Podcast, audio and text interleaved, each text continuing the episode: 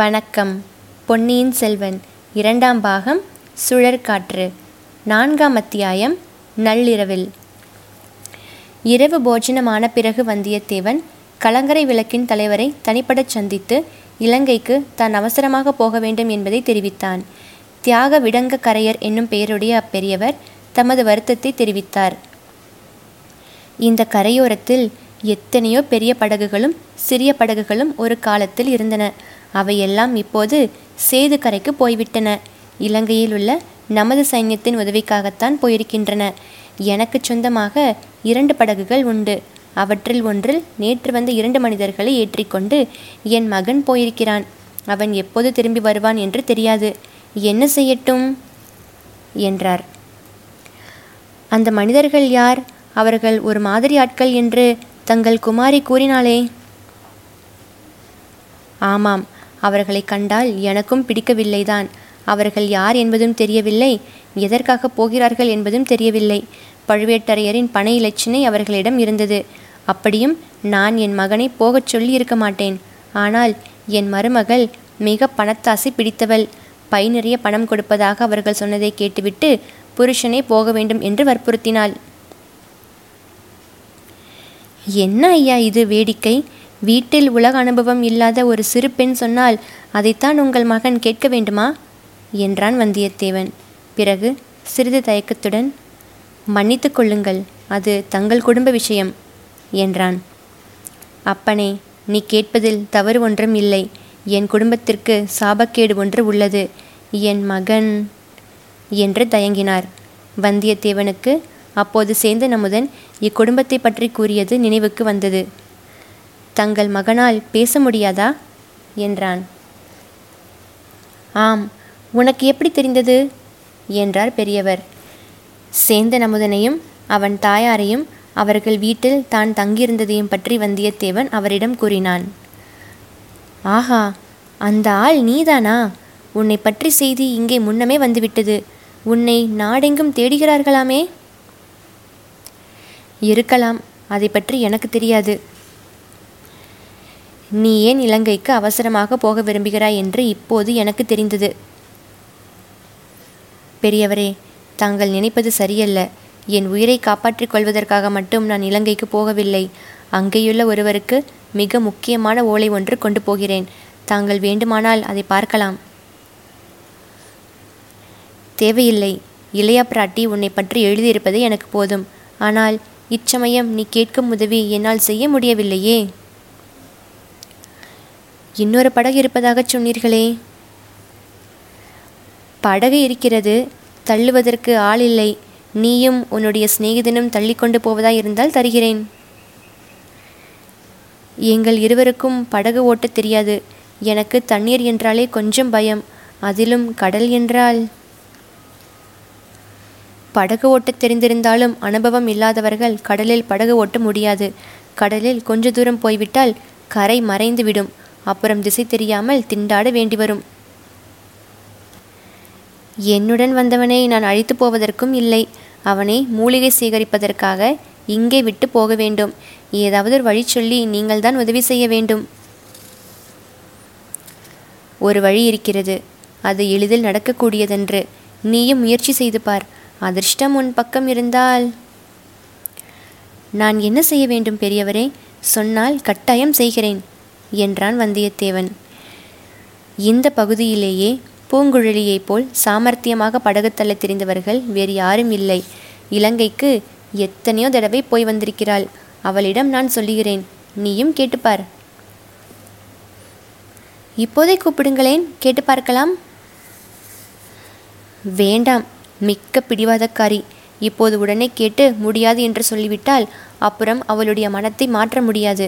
நாளைக்கு நல்ல சமயம் நோக்கி அவளிடம் நான் சொல்லுகிறேன் நீயும் தனியே பார்த்து கேள்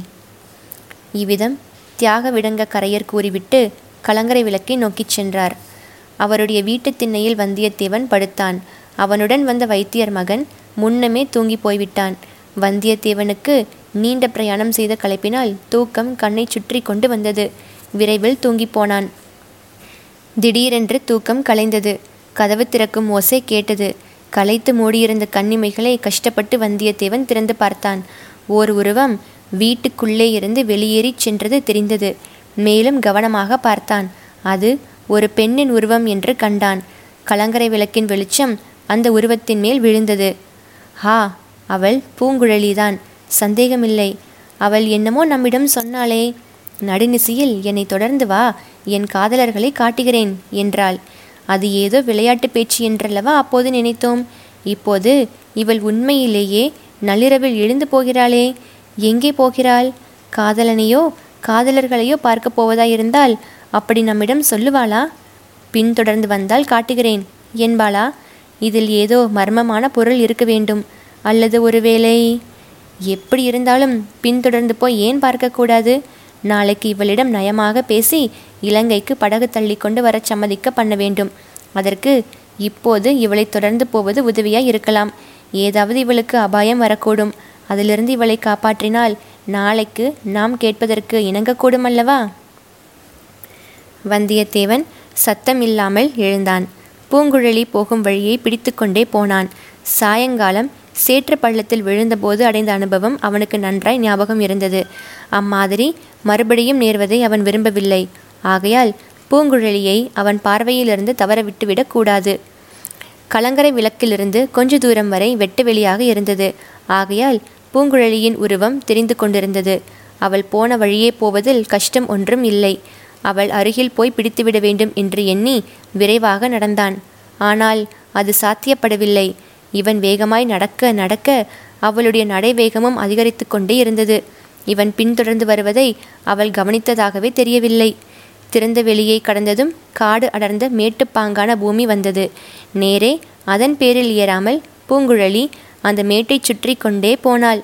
மேடும் காடும் முடிந்த முனை வந்தது அந்த முனையை வளைத்து கொண்டு சென்றாள் வந்தியத்தேவனும் விரைந்து சென்று அந்த முனை திரும்பியதும் சற்று தூரத்தில் அவள் போய்க் பார்த்தான் நல்ல வேலை என்று தைரியம் கொண்டான்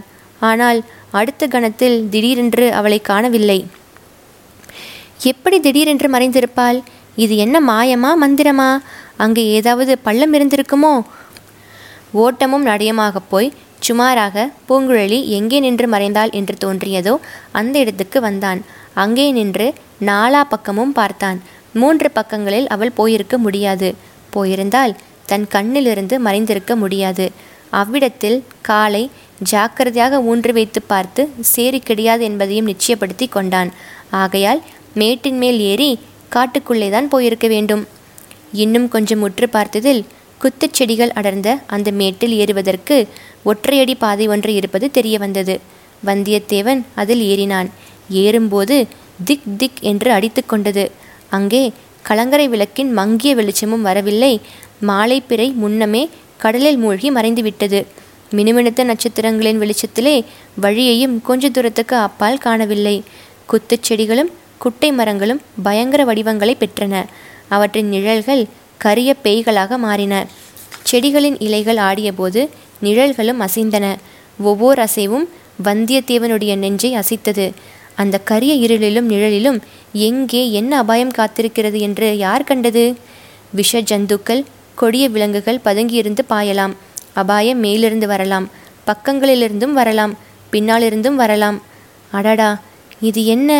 இங்கே வந்து அகப்பட்டு கொண்டோம் கையில் வேலை கூட எடுத்து வரவில்லையே அது என்ன சலசலப்பு சத்தம் அந்த மரத்தின் மேல் தெரியும் அந்த கரிய உருவம் என்ன அந்த புதரின் இருளில் இரண்டு சிறிய ஒளி பொட்டுகள் மின்னுகின்றனவே அவை என்னவாயிருக்கும் வந்தியத்தேவனுடைய கால்கள் அவனை அறியாமல் நடுங்கின சரி சரி இங்கே என்ன நமக்கு வேலை எதற்காக இங்கே வந்தோம் என்ன அறிவீனம் உடனே இறங்கி போய்விட வேண்டியதுதான் இறங்கலாம் என்று எண்ணி திரும்ப எத்தனித்த தருணத்தில் ஒரு குரல் கேட்டது நெஞ்சை பிளக்கும் குரல் பெண்ணின் குரல் ஒரு விம்மல் சத்தம் பிறகு இந்த பாடல் அலைக்கடலும் ஓய்ந்திருக்க அகக்கடல்தான் பொங்குவதேன் நிலமகளும் துயிலுழுகையில் நெஞ்சகந்தான் விம்முவதேன் வந்தியத்தேவன் அம்மேட்டிலிருந்து கீழே இறங்கிச் செல்லும் யோசனையை விட்டுவிட்டான் குரல் வந்த இடம் நோக்கி மேலே ஏறினான் விரைவில் மேட்டின் உச்சி தெரிந்தது அங்கே அவள் நின்று கொண்டிருந்தாள் பூங்குழலிதான் பாடியது அவள்தான் வானத்தில் சுடர்விட்ட நட்சத்திரங்களை பார்த்து கொண்டு பாடினாள் அந்த விண்மீன்களையே அவளுடைய பாட்டை கேட்கும் ரசிக மகாசபையாக நினைத்து கொண்டு பாடினாள் போலும் நட்சத்திரங்களில் ஒன்று தூமகேது அதிலிருந்து கிளம்பிய கதிரிங்கத்தை நீண்ட தூரம் விசிறி போல் விரிந்து படர்ந்திருந்தது மேட்டின் உச்சியில் அப்பெண்ணின் நிழல் வடிவமும் அவளுடைய குரலும் கீதமும் வானத்தின் தூமகேதுவும் சேர்ந்து வந்தியத்தேவனை தன் பயமிழக்கச் செய்தன அவனுடைய கால்கள் அவனை உச்சி மேட்டில் கொண்டு போய் சேர்த்தன பூங்குழலிக்கு எதிரில் நேருக்கு நேராக அவன் நின்றான் அவளுக்கு பின்னால் வெகு தொலைவு என்று காணப்பட்ட இடத்தில் கலங்கரை விளக்கின் சிவந்த ஒளி தோன்றியது அதையொட்டி விரிந்த கடல் பறந்து கிடந்தது கடலுக்கு எல்லையிட்டு வரையறுத்தது போல் வெள்ளி அலைக்கோடு நீண்டு வளைந்து சென்றது வந்துவிட்டாயா திண்ணையில் கும்பகர்ணனைப் போல் தூங்கினாயே என்று பார்த்தேன் வீட்டு கதவு திறந்த சத்தம் கேட்டு விழித்து கொண்டேன் நீ விடுவிடு என்று நடந்து வந்துவிட்டாய் திரும்பியே பார்க்கவில்லை அம்மா அம்மா உன்னை தொடர்ந்து ஓடி வருவது எவ்வளவு கஷ்டமாய் போய்விட்டது எதற்காக தொடர்ந்து வந்தாய் நல்ல கேள்வி நீதானே வரச் சொன்னாய் மறந்துவிட்டாயா எதற்காக வரச் சொன்னேன் உனக்கு நினைவு இருக்கிறதா நினைவு இல்லாமல் என்ன உன் காதலர்களை காட்டுவதாக சொன்னாய் எங்கே உன் காதலர்கள் காட்டு பார்க்கலாம் அதோ உனக்கு பின்னால் திரும்பிப்பார் என்றாள் பூங்குழலி